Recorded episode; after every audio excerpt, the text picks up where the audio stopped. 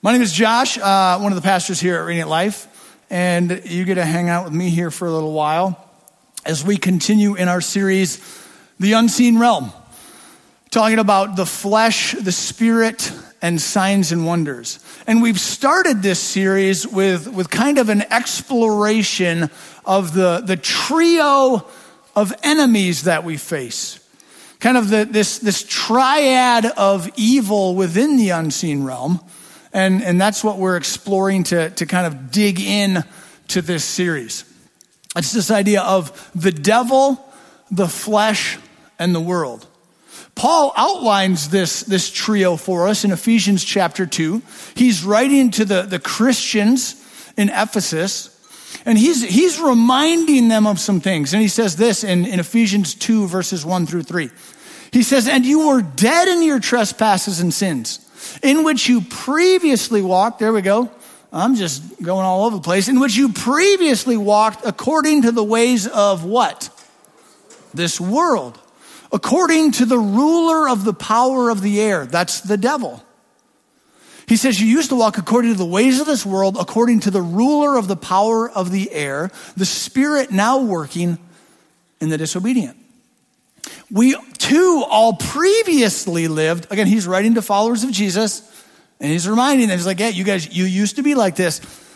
We used to live among them in our fleshly desires, carrying out the inclinations of our flesh and thoughts, and we were by nature children under wrath as the others were also. So there are these three components in the unseen realm that work against us as we seek to follow Jesus the devil, the flesh, and the world.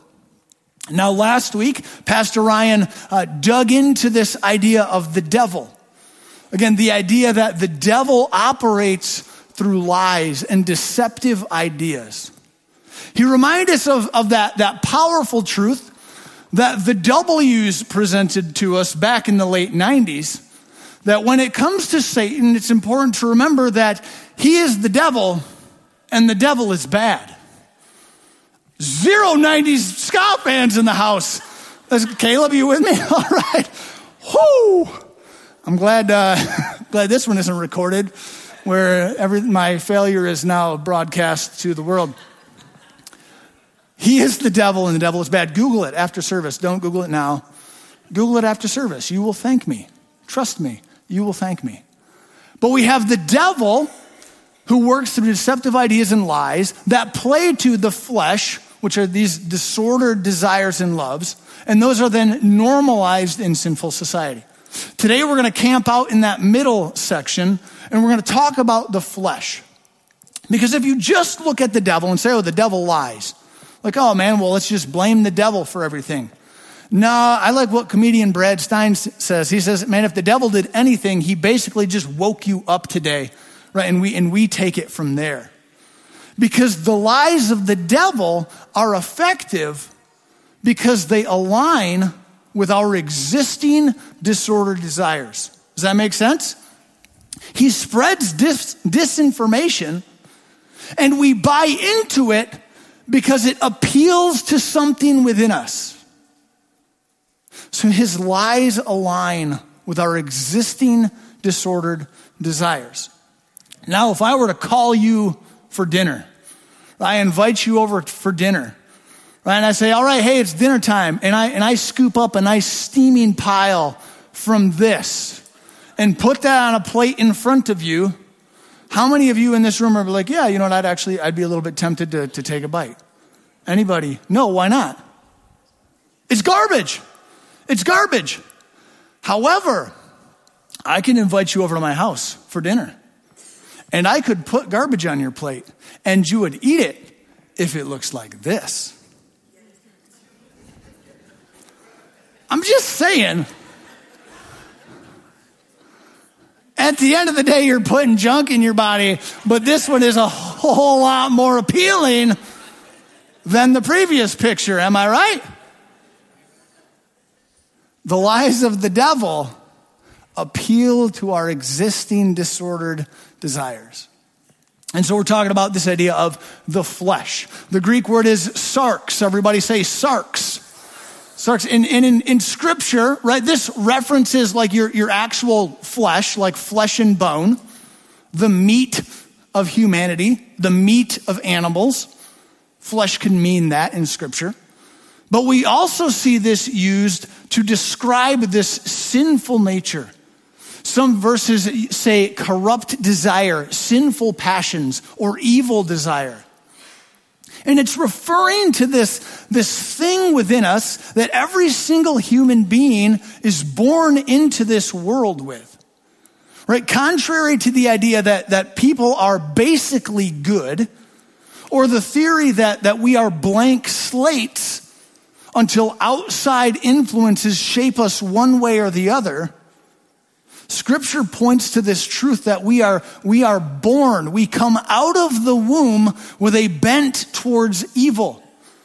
And Pastor Ryan talked about this a couple of weeks ago, right? We do not have to teach our children how to sin. We have to teach them how not to. You don't, you don't go to your children and say, all right, today I'm, I, I'm, man, you're just, you're sharing way too much. I need to teach you how to not share so much. No, we have to teach them to share because by nature they want to hang on to those things for themselves. We do not have to teach little Susie to hit little Johnny because little Susie wants to hit little Johnny and she's really good at figuring that out for herself. So we say, no, no, no, hey, let's, let's not hit little Johnny. We come into this world with a bent towards evil. Every single one of us. So the question that we want to ask today about that, that flesh, about that sinful nature is where does it come from? If we all have it, how did we arrive at that? What happened that caused that to be kind of our default position in life? And we get a clue about this in Romans chapter 5. In Romans chapter 5, Paul, again, this, this guy who went and started a bunch of churches in the first century, then he wrote letters to them to help them understand what it looked like to follow Jesus. He writes to the church in Rome, and he is contrasting two different individuals. He contrasts Adam, whom Pastor Ryan talked about last week, he contrasts Adam with Christ. And he says this about Adam in Romans 5:12. He says, therefore, just as sin entered the world through one man, which again, last week, Pastor Ryan's like, hey, don't blame Eve because uh, Adam was there too. And here Paul says, sin came into the world through one man, and death through sin. In this way, death spread to all, for all sinned. When Adam and Eve in the garden chose to ignore the command of God, chose to disobey the command of God, they sinned. And that act brought sin into the world to where now we have this, uh, in a sense, this genetic spiritual disorder that is passed on to all of humanity from that point. Adam and Eve sinned. And because of that, their children were born into the world with a predisposition to sin. Their grandchildren, their great grandchildren, on and on and on until you and I here in 2022 are born into this world with a predisposition to sin. And you say, well, that's not fair. You're right. You're right. That's not fair. The way this makes sense in my brain is, is like this, right? Adam, Adam was given authority to be the representative for all humanity.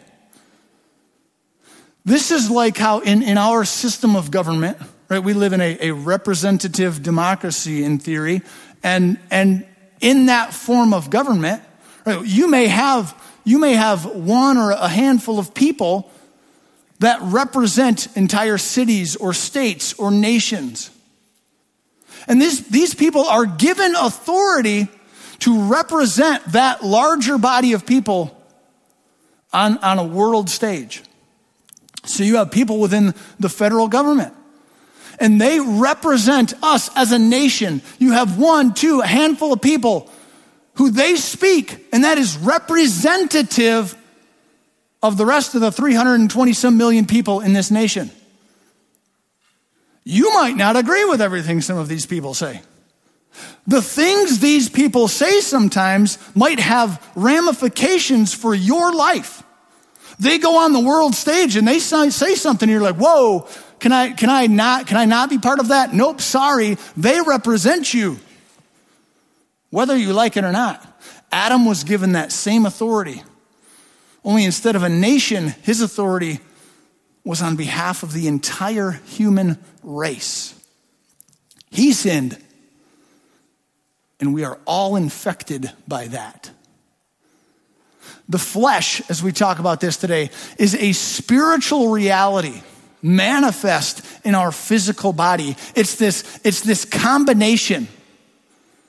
And this is important because over the, over the centuries, right, within church world, sometimes as they, as they seek to, to uh, counter the flesh, you see things play out like pretty, pretty significant uh, mortification, self-flagellation. Like, man, you've had times in the church where monks are out there like whipping themselves with sharps. And it's like, what are you doing? But they thought, nope hey, I'm, I'm battling the flesh. But it's this spiritual and physical reality meshed together. It's not one or the other.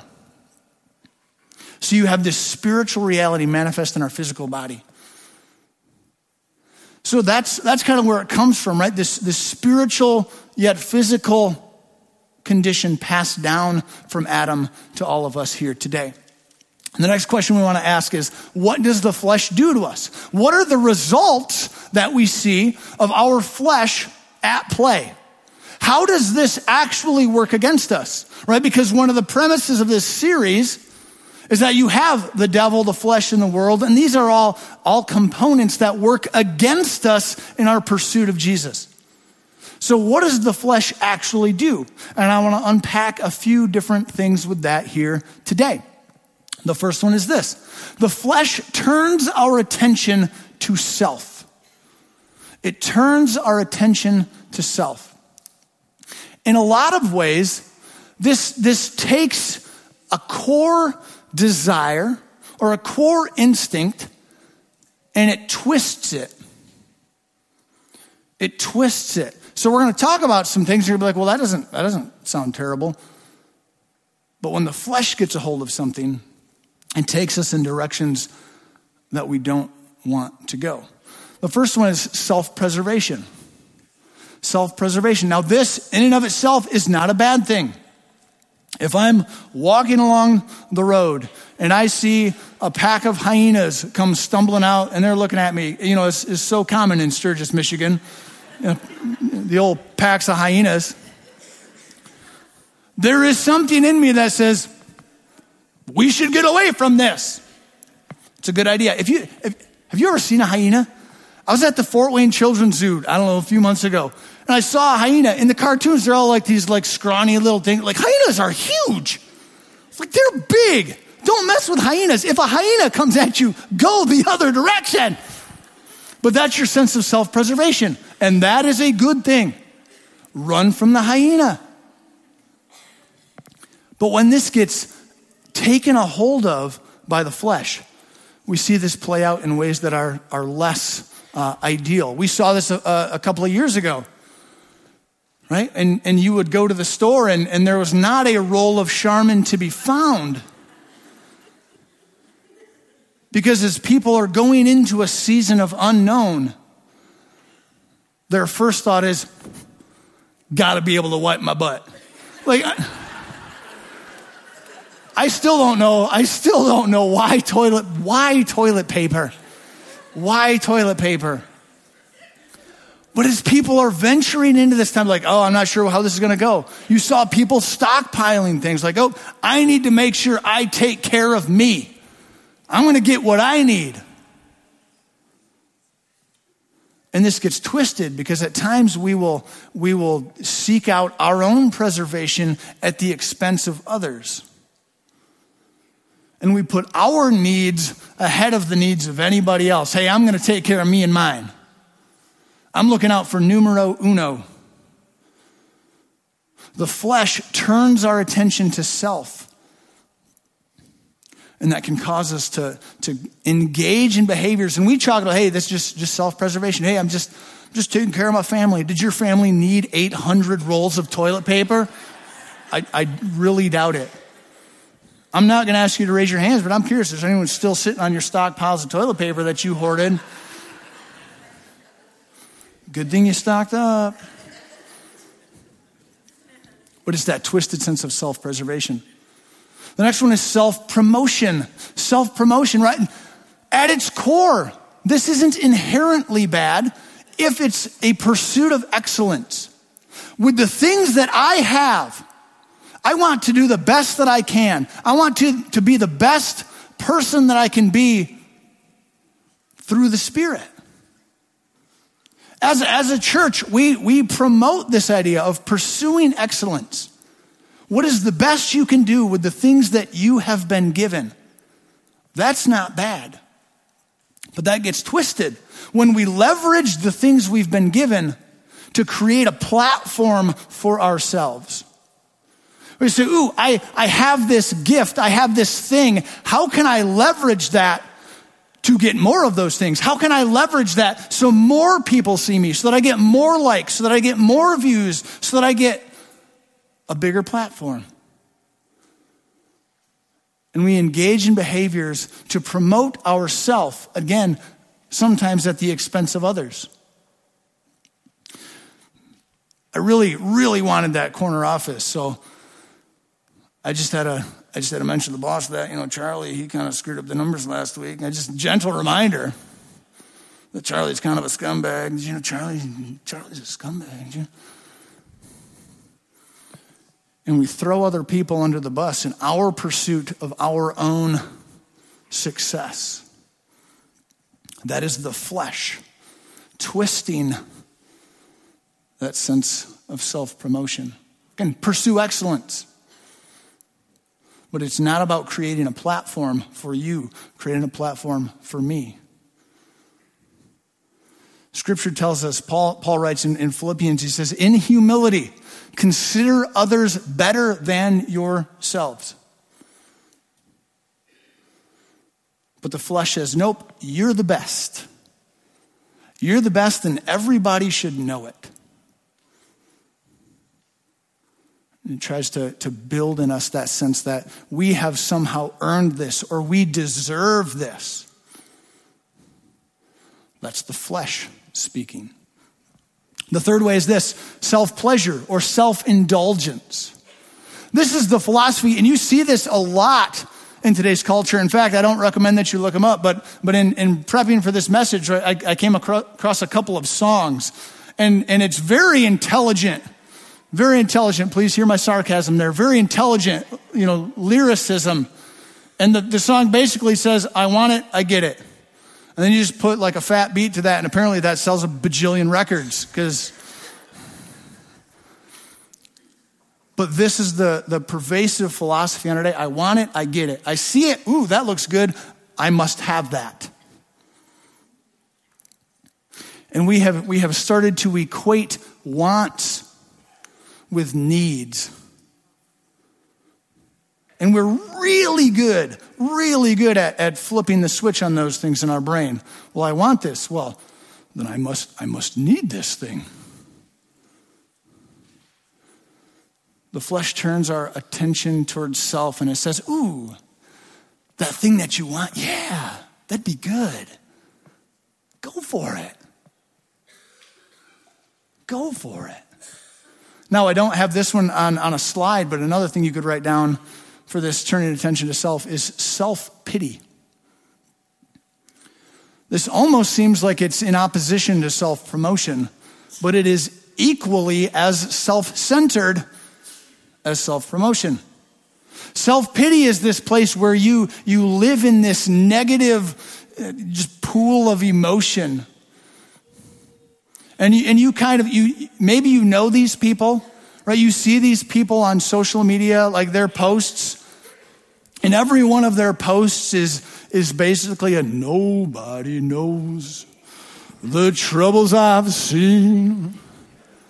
Nobody knows my sorrow. And you're like, come on, man. Like, not everything in your life is going wrong. But they live in that space. And they want to make sure you know about it. And they live in this place of self pity. And again, that is as self centered as the person who says, I'm the best. The person who sits and always says, I'm the worst, is just as selfish, just as self centered as the person who thinks they're the best. And one of the dangers with this one is it can, can separate people from community, right? Because we, we, we stay in this space of, oh, like, man, my life is so terrible. Nobody understands. Nobody appreciates me. And so we draw away from people, which is one of the ways that the devil works. He isolates, gets you secluded. So self pity is a way that the flesh works against us. But if you go back to self pleasure or self indulgence, this one is, is especially important to key into because one of the other things that the flesh does is it warps our desires. So the things that we want are not automatically good.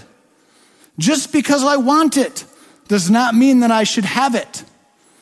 Have you ever gotten something that you really wanted and then later you're like, well, that, that probably wasn't a very good idea. Sometimes getting what we want is the worst thing that could happen. Because the flesh warps our desires. Again, it takes things, and sometimes they are something that is not inherently bad, but it twists it, it warps it. Jeremiah unpacks this truth for us in Jeremiah 17 9. He says, The heart is more deceitful than anything else. It's more deceitful than what? Anything else. And incurable. Who can understand it? Maybe your translation says, Who can trust it?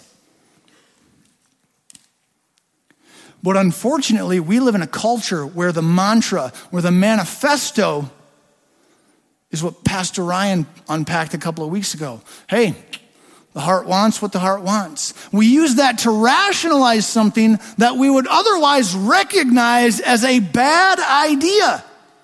Like, hey, heart wants what it wants.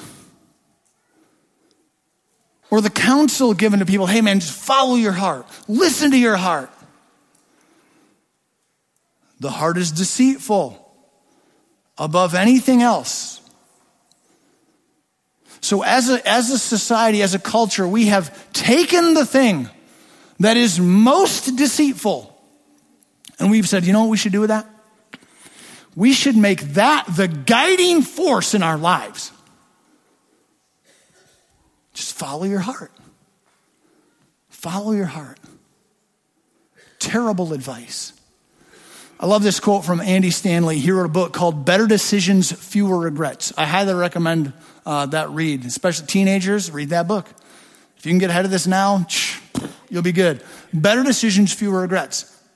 Andy Stanley says this The easiest person for you to deceive is the person in the mirror.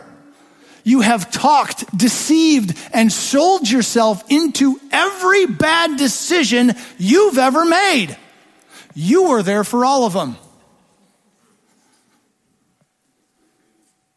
We so quickly sell ourselves into something that we know is wrong, but again, we move it. We're like, well, I really want this. No, I need this.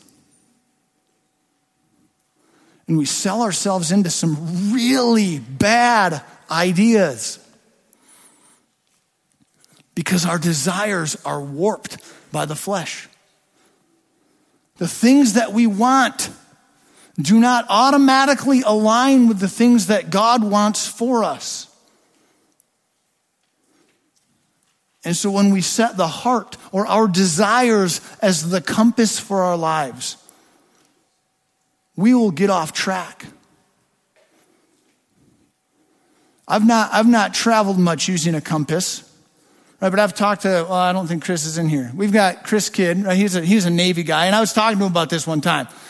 about a compass. It's like, hey, if I start at this point, right? Like I, I take off from this port or beach or whatever, and I'm sailing, and I'm I'm only off by like half a degree.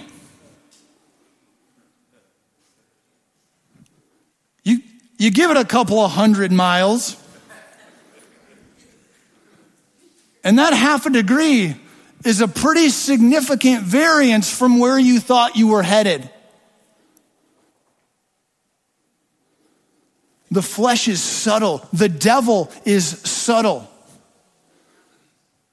You might not wake up tomorrow and be like, you know what, I think I want to go murder somebody. Because there's the part of your brain that's going to be like, that's a, that's a terrible idea. Why would I do that? But it's going to be like, no, hey, here's, hey, what about this? Like, well, that, well, that doesn't sound too bad. Yeah, I, I think that will be all right. And gradually over time, as that, that deceptive compass of the heart is what we chart our course by, we get more and more off track from what God calls us to. What's up, Dwight? I just saw you out there. Sorry. James, the half brother of Jesus, writes about our desires.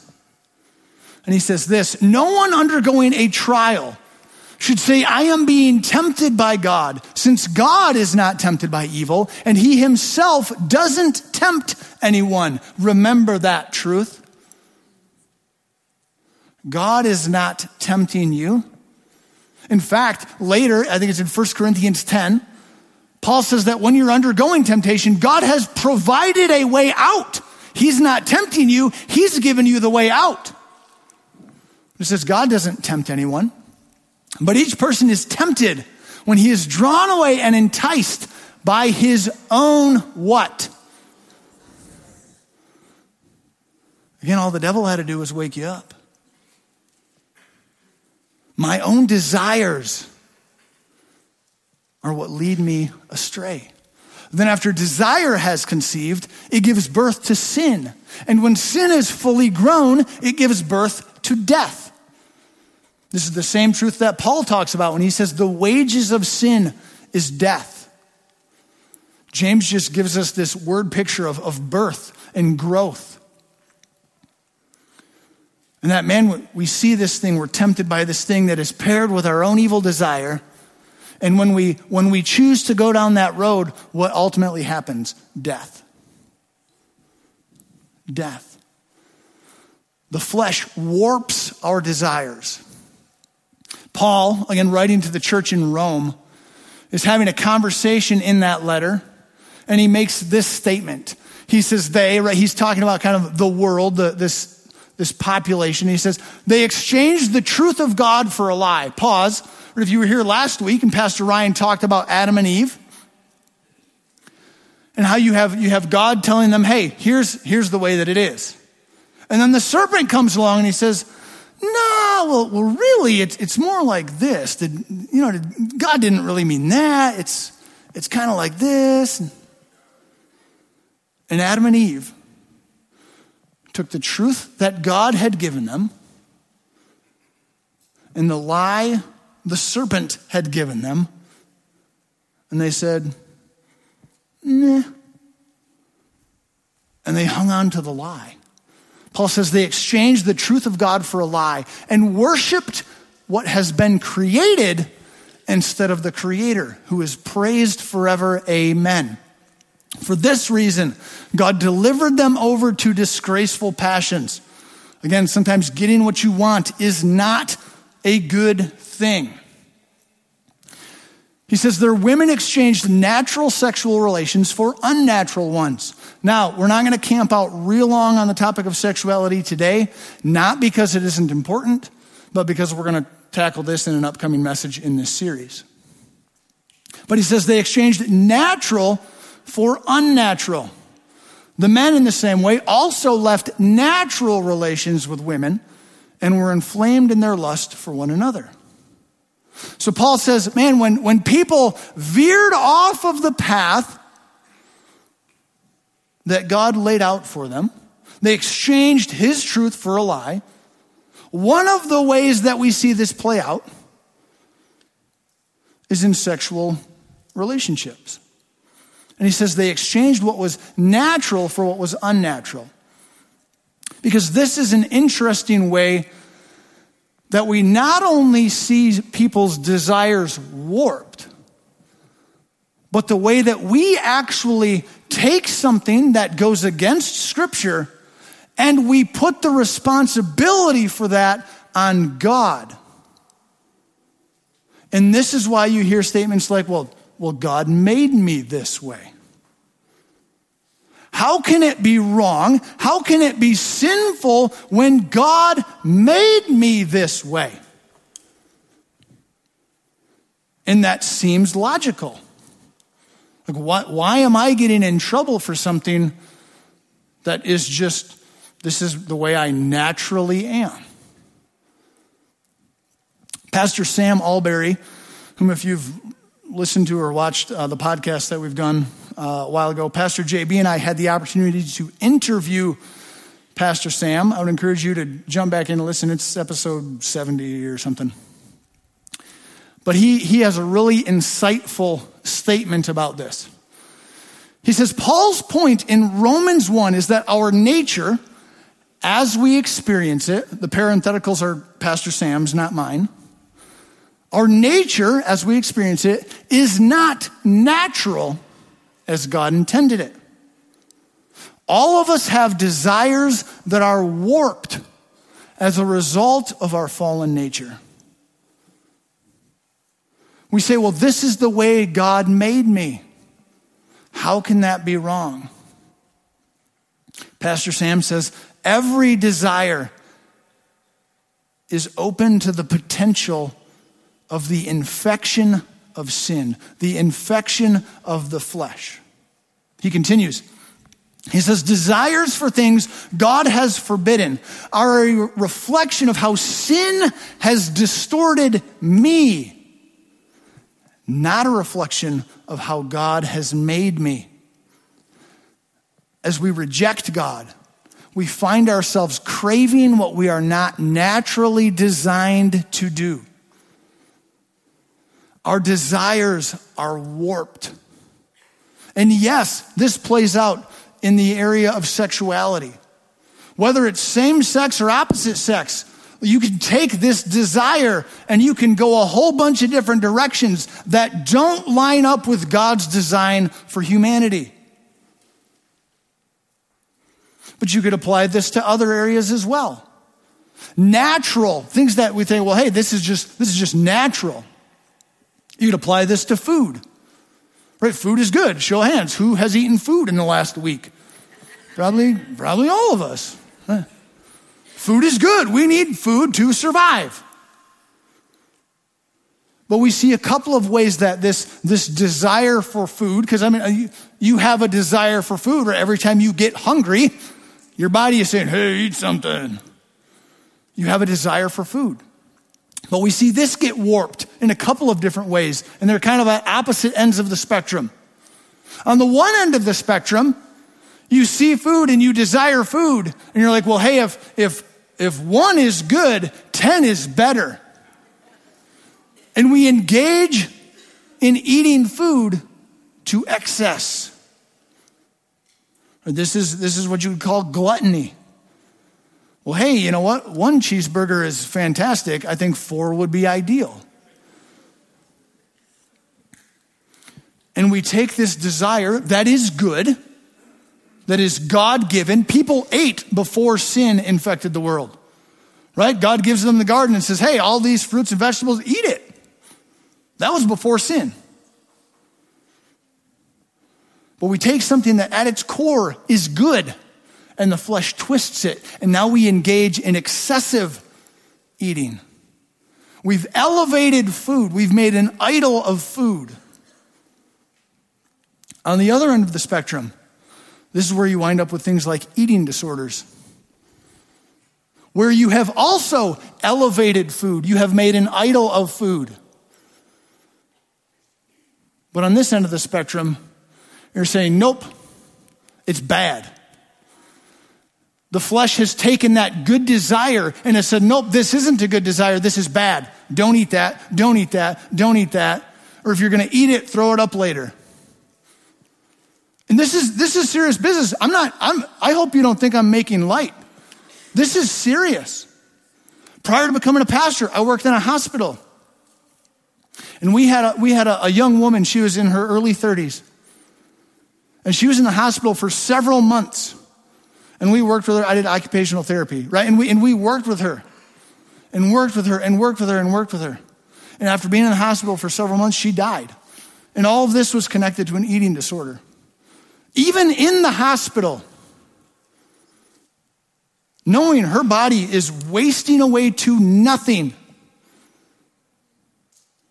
and say, nope, nope, nope, can't eat that. You have this emaciated figure lying in the hospital bed saying, Oh man, I think I'm looking a little chunky. Like, are you kidding me? We've elevated food. On both ends of the spectrum, we have made food an idol. It has taken a good desire and it has warped it, it has twisted it. Because that's what the flesh does. It takes good things and channels them for evil purposes. Parents in the room, do you guys, do you guys love your kids? You love your kids? Yeah, you should. I hope you love your kids. I hope you don't love your kids more than you love your spouse.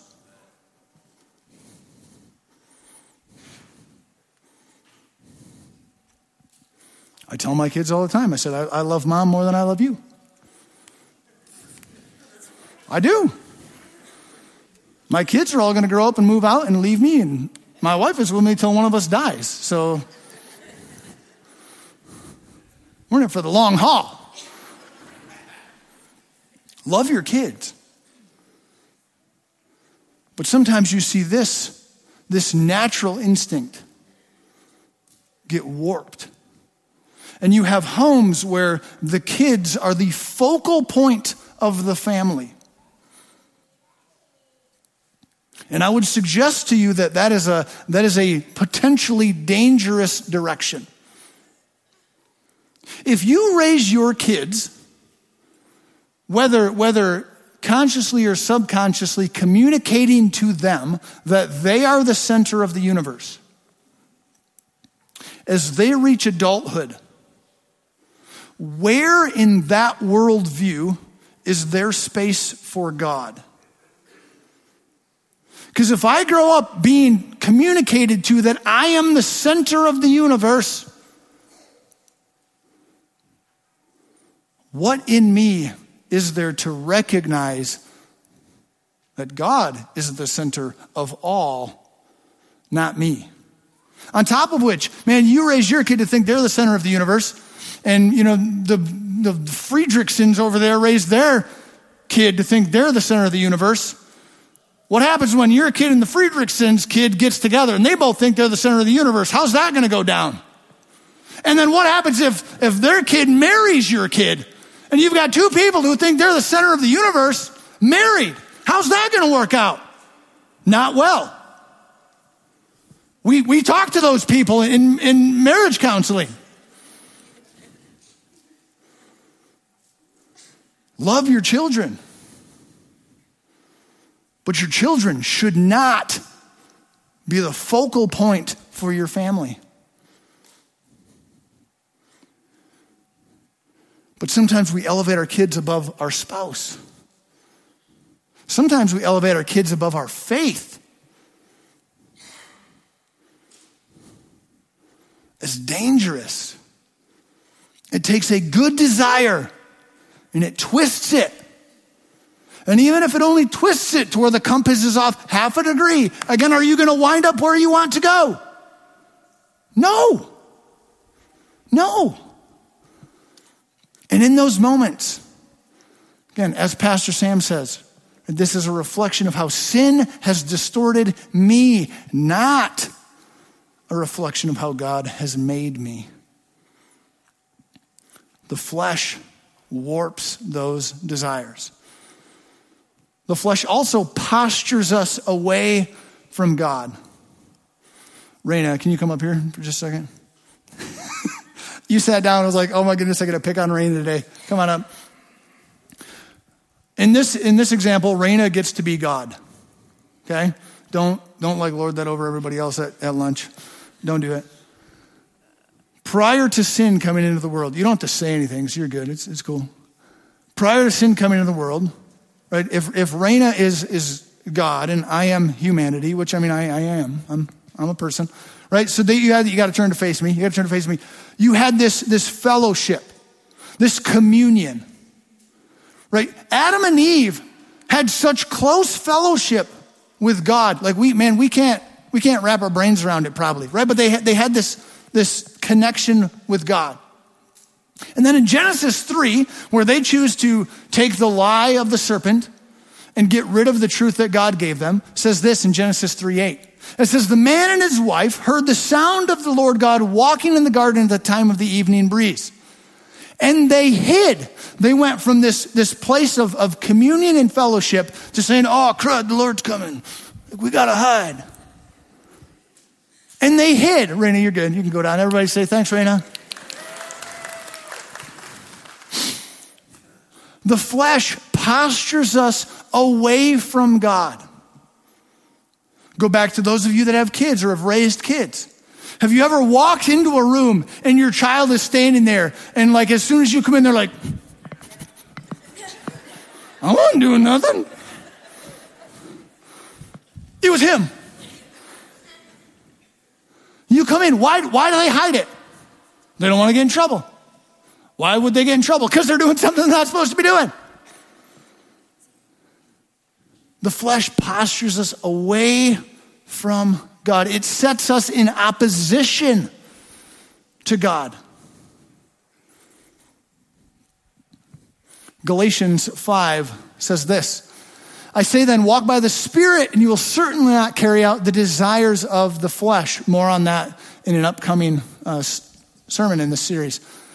For the flesh desires what is against the Spirit the flesh is not a neutral party. It actively works to accomplish the things that are against the spirit. And the spirit desires what is against the flesh. These are opposed to each other so that you don't do what you want. Pastor Ryan talked in week one of this series about that, that tug of war Paul describes in Romans chapter 7 where he says, Man, the things that I want to do, I don't do. And the things that I don't want to do, that's what I do. And you see this, this tug of war between the flesh and the spirit. And he alludes to that same struggle here. He says, But if you are led by the Spirit, you are not under the law. Now, the works of the flesh are obvious. So, Paul's going to tell us, he's like, Hey, if, if you choose to, to feed into the desires of the flesh. If you choose to, to look at those, those warped desires that the flesh creates within you, and if you choose to act on those things, the things that will follow are obvious, he says. Sexual immorality, moral impurity, promiscuity, idolatry, sorcery. Pause, right? This is not Wingardium Leviosa. This is, he's not talking about Harry Potter. The root word that we translate as sorcery, and some of you are judging me right now because I know I know Wingardium Leviosa. I just I feel a little judged. Leviosa. No.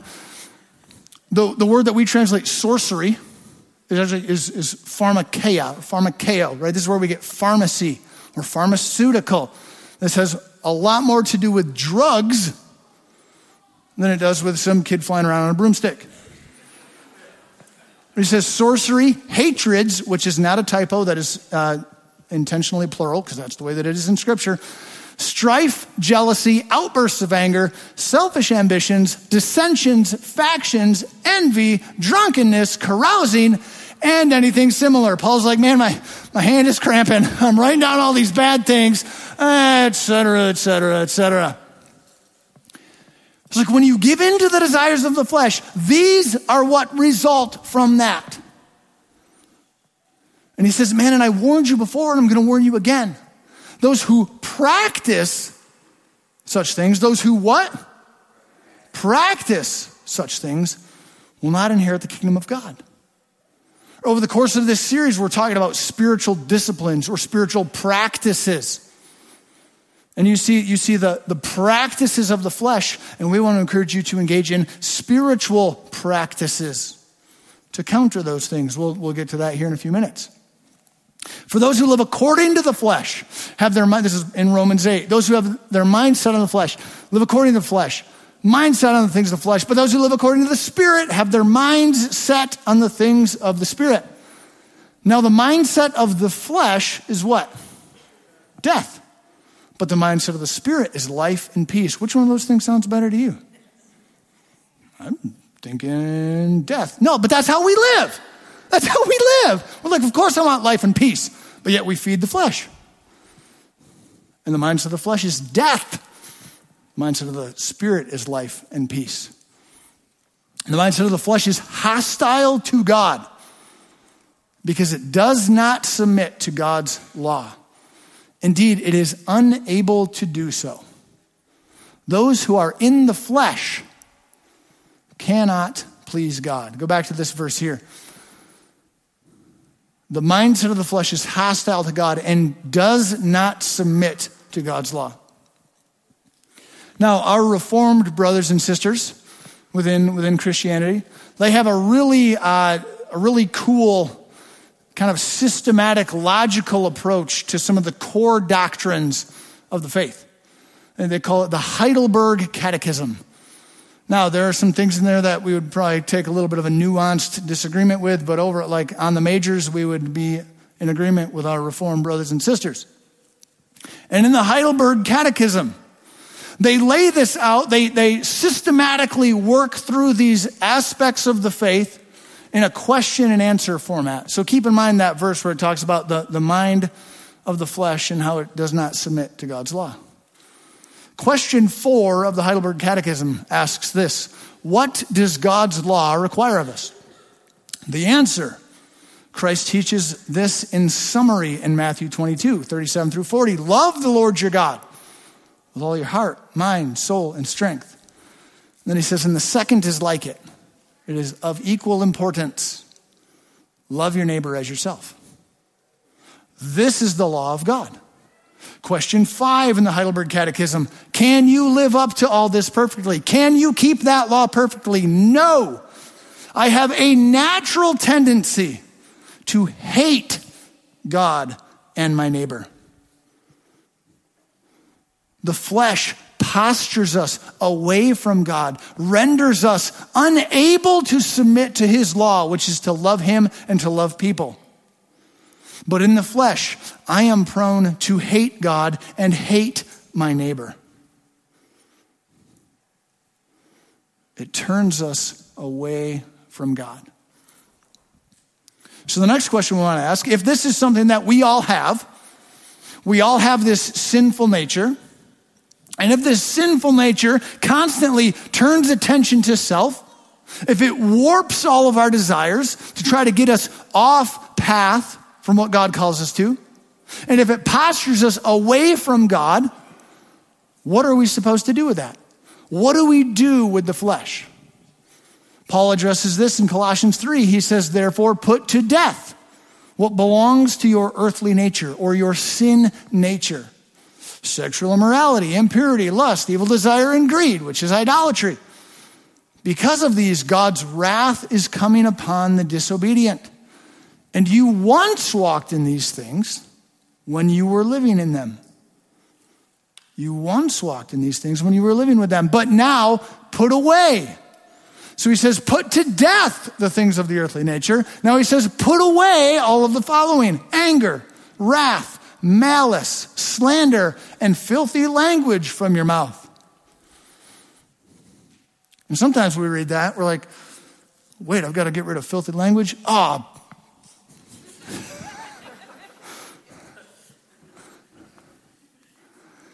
says, Do not lie to one another, since you have put off the old self with its practices. There's that word again. And you have put on the new self. You are being renewed in knowledge according to the image of your Creator. And then we see a conversation that Jesus has. So here Paul says, he says, put it to death, put off the old self with all of its ways, and put on the new self. Now let's see what Jesus has to say. In Luke 9 23, Jesus is having a conversation with his disciples. And he's actually just told them that, that he's going to go and he's going to die. And, and he moves from that into this statement. Then he said to them, the disciples, he said, If anyone wants to follow after me, let him what? Deny himself. That sounds a little bit different than follow your heart. Jesus says he must deny himself, take up his cross daily. Pause. Sometimes we treat that idea of taking up our cross as like, oh man, I'm having a rough week. Man, I guess this is just, this is my cross to bear. Guess I'll take up my cross this week. He says, you are to take up your cross daily. Deny yourself. Take up your cross daily and follow me. Now you read the words of Paul put to death, put off, put on. You read the words of Jesus Deny yourself, take up your cross, and follow. That leads to this important truth. When it comes to what do we do with the flesh? The first thing we have to grapple with is the idea that you are an active participant. You are meant to be an active participant in your walk with Jesus. The trouble is, a lot of time we don't, we don't treat it that way. Right? We like, we like this approach to our faith. I stole these, I don't know if he's in here this service, but I stole these from Chad Bennett's Facebook page. Thanks, Chad, for taking pictures. We love to gather together. We love to say, Yeah, I'm part of the team. Woo! Rah, rah, rah. and we're sitting up in the stands. We're sitting up in the stands, and hey, I'm not knocking. Hey, if you go to sports game, that's awesome, cool. Support your support your team. I'm not knocking that. And we, we sit there and we think, yeah, I'm, I'm part of the team. I'm part of the team. No, you, you know who's part of the team? These guys. The guys on the field. But we're like, well, no, you can only have like what? Like 11 guys or whatever. Like, so man, so we're just gonna, we're gonna participate from up here in the stands. And we treat our faith like it's a football game. But guess what? Your faith is not a football game. You were meant to be an active participant in your walk with Jesus. Put on, put to death, put off, take up, deny. These are active things. Because the reality is, the devil is not passively sitting by, hoping you wander past some Sunday afternoon so that he can feed you some lie. Scripture tells us he is roaring a lion, he's roaming around like a roaring lion, seeking whom he can devour. He is out to get you. The flesh is not some benign thing within us. In Genesis chapter 4, God is talking to Cain. Cain and Abel, these are the first two children of Adam and Eve who were born into the world with a sin nature. And we see Cain murder his brother. And God confronts him in this, and he's kind of like, he's giving him a chance to, to kind of own up to it, like, hey, where's, where's your brother at, man? And in that conversation, God says to Cain, He says, Sin is crouching at your door. It desires to have you, but you must master it. The word in Hebrew is rabatas. Everybody say rabatas. When it says sin is crouching, it's this image of a predator creeping down, ready to pounce, ready to get you. The, the devil is like a lion. He's seeking around, looking to get you. Your flesh is like this, this crouched predator. Man, you give him an inch, he's taking you down. The devil is not passive. The flesh is not passive. Next week, we're going to talk about how the world is not some passive entity just ready to let you go about your business and follow Jesus. They are not passive. Why do we think that we can be passive in our faith? We are called to be active participants in our walk with Jesus. And you see two main ideas when it comes to this in, in the passages that we've read. We're supposed to put it to death. And then you also see this idea about walking in the Spirit. Let's camp out on the put it to death. I want to talk about a couple of different spiritual disciplines or spiritual practices that we can use in our fight against the flesh. The first one is fasting. We hit on this briefly last week. We talked about it briefly in the podcast this past week. We're going to talk about it again next week because this is, this is one that I think trips a lot of people up. There's a lot of misunderstandings about what it is. But fasting, biblically, right, a fast is giving up food.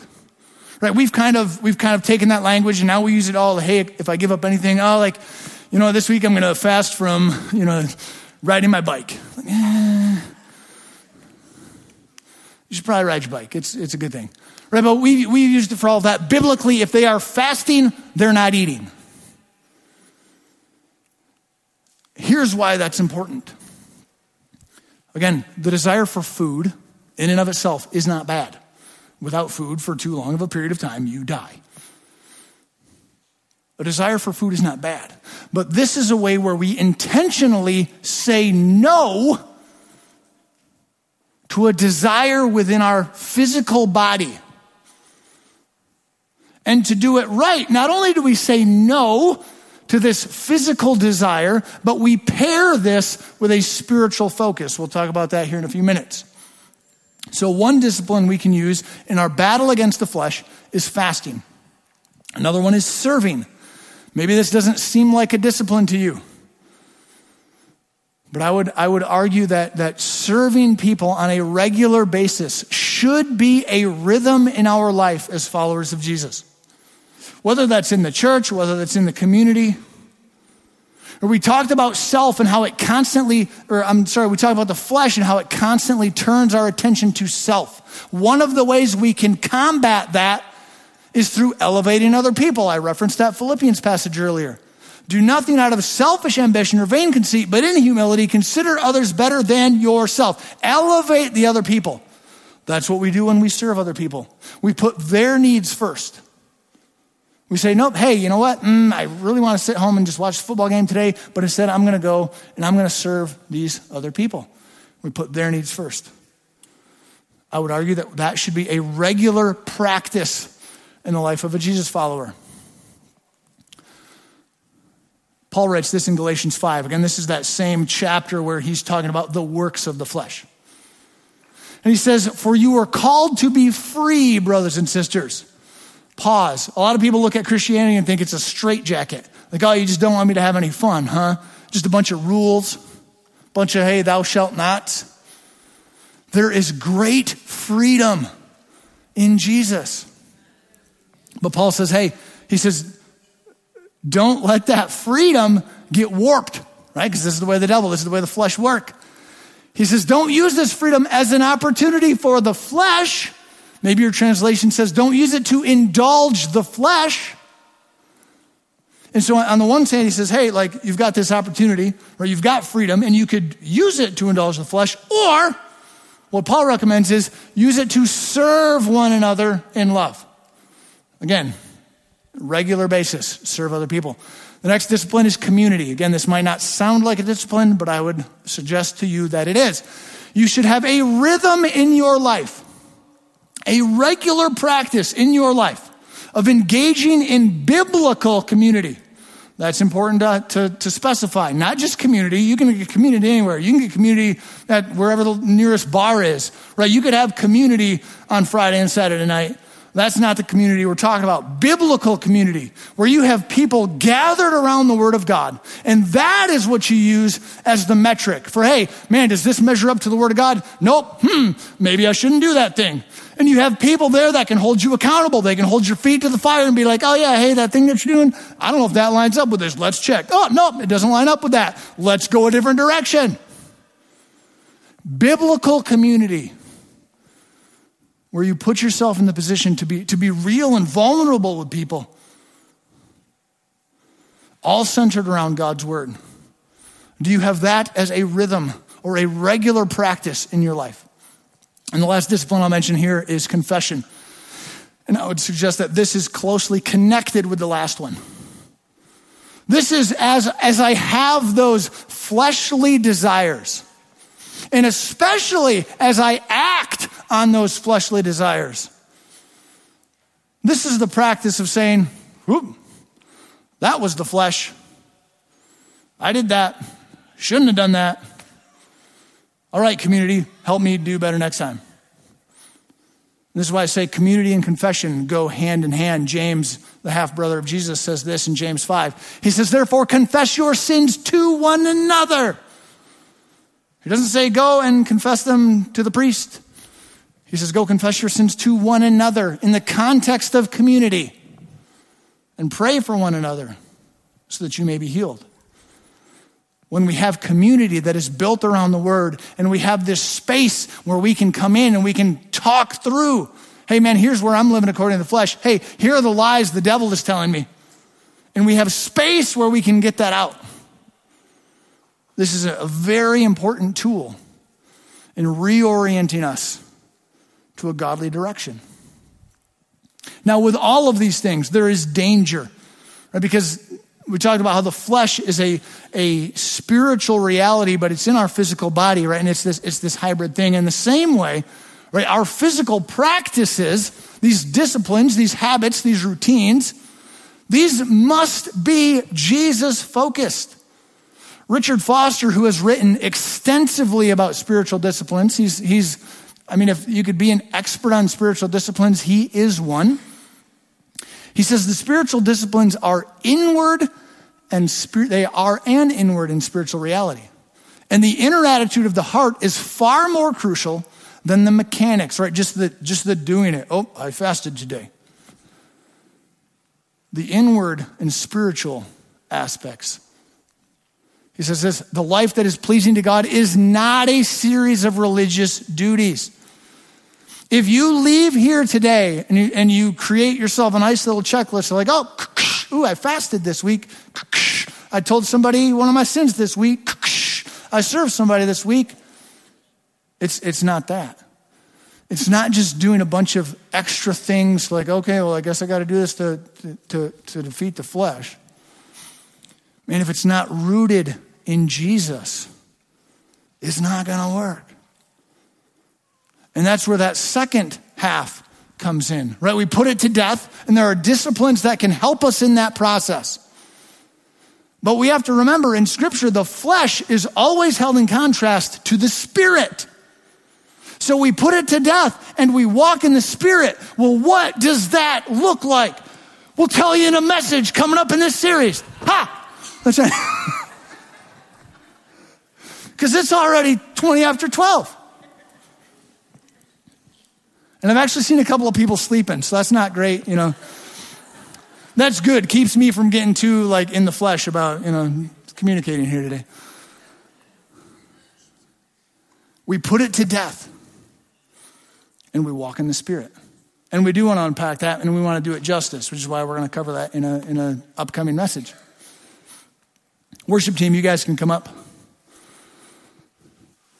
But those physical practices, must be focused on Jesus. We're gonna, we're gonna sing a song together, and this song is Be Thou My Vision. This is actually like out of my whole life ever, like growing up in church. Be Thou My Vision is, is one of my, it's probably in my top two songs ever. It might be number one. And Caleb didn't even know that, I think, when he picked it, like when they arranged the songs this week, it worked out awesome. And we're going to sing, Be Thou My Vision. The self, the, I'm sorry, the flesh focuses on self. Let's, let's shift our focus. And may we make this song a prayer. I'll actually I'll invite you to stand here with us this afternoon. If you're at home and you're joining us online, you can stand up too. But may this be our prayer. Say, Lord, be thou my vision. Lord, be the thing that I am focused on. As I seek to implement these disciplines, as I seek to battle the flesh within me, as I seek to battle the lies of the devil, Lord, I want my eyes set on you. Be thou my vision. Not these other things, not these other things I want. The song talks about riches. You can insert any other pursuit in that place. Riches I heed not, power I heed not, sex I heed not. None of these things. Lord, I want to focus on you. Make this song a prayer. Father God, thank you. Thank you that we are not left to the schemes of the devil. We are not left to the warped desires of the flesh. Lord, when we walk in the Spirit, when we focus on you, Lord, we live in victory, we live in freedom, and we thank you for that. Lord, be our vision. May you truly be the Lord of my heart. When you are at the rudder of my heart. Not deceptive, Lord, for you are not deceptive. So, Lord, take my heart. Have it. Do with it what you will. Be thou my vision.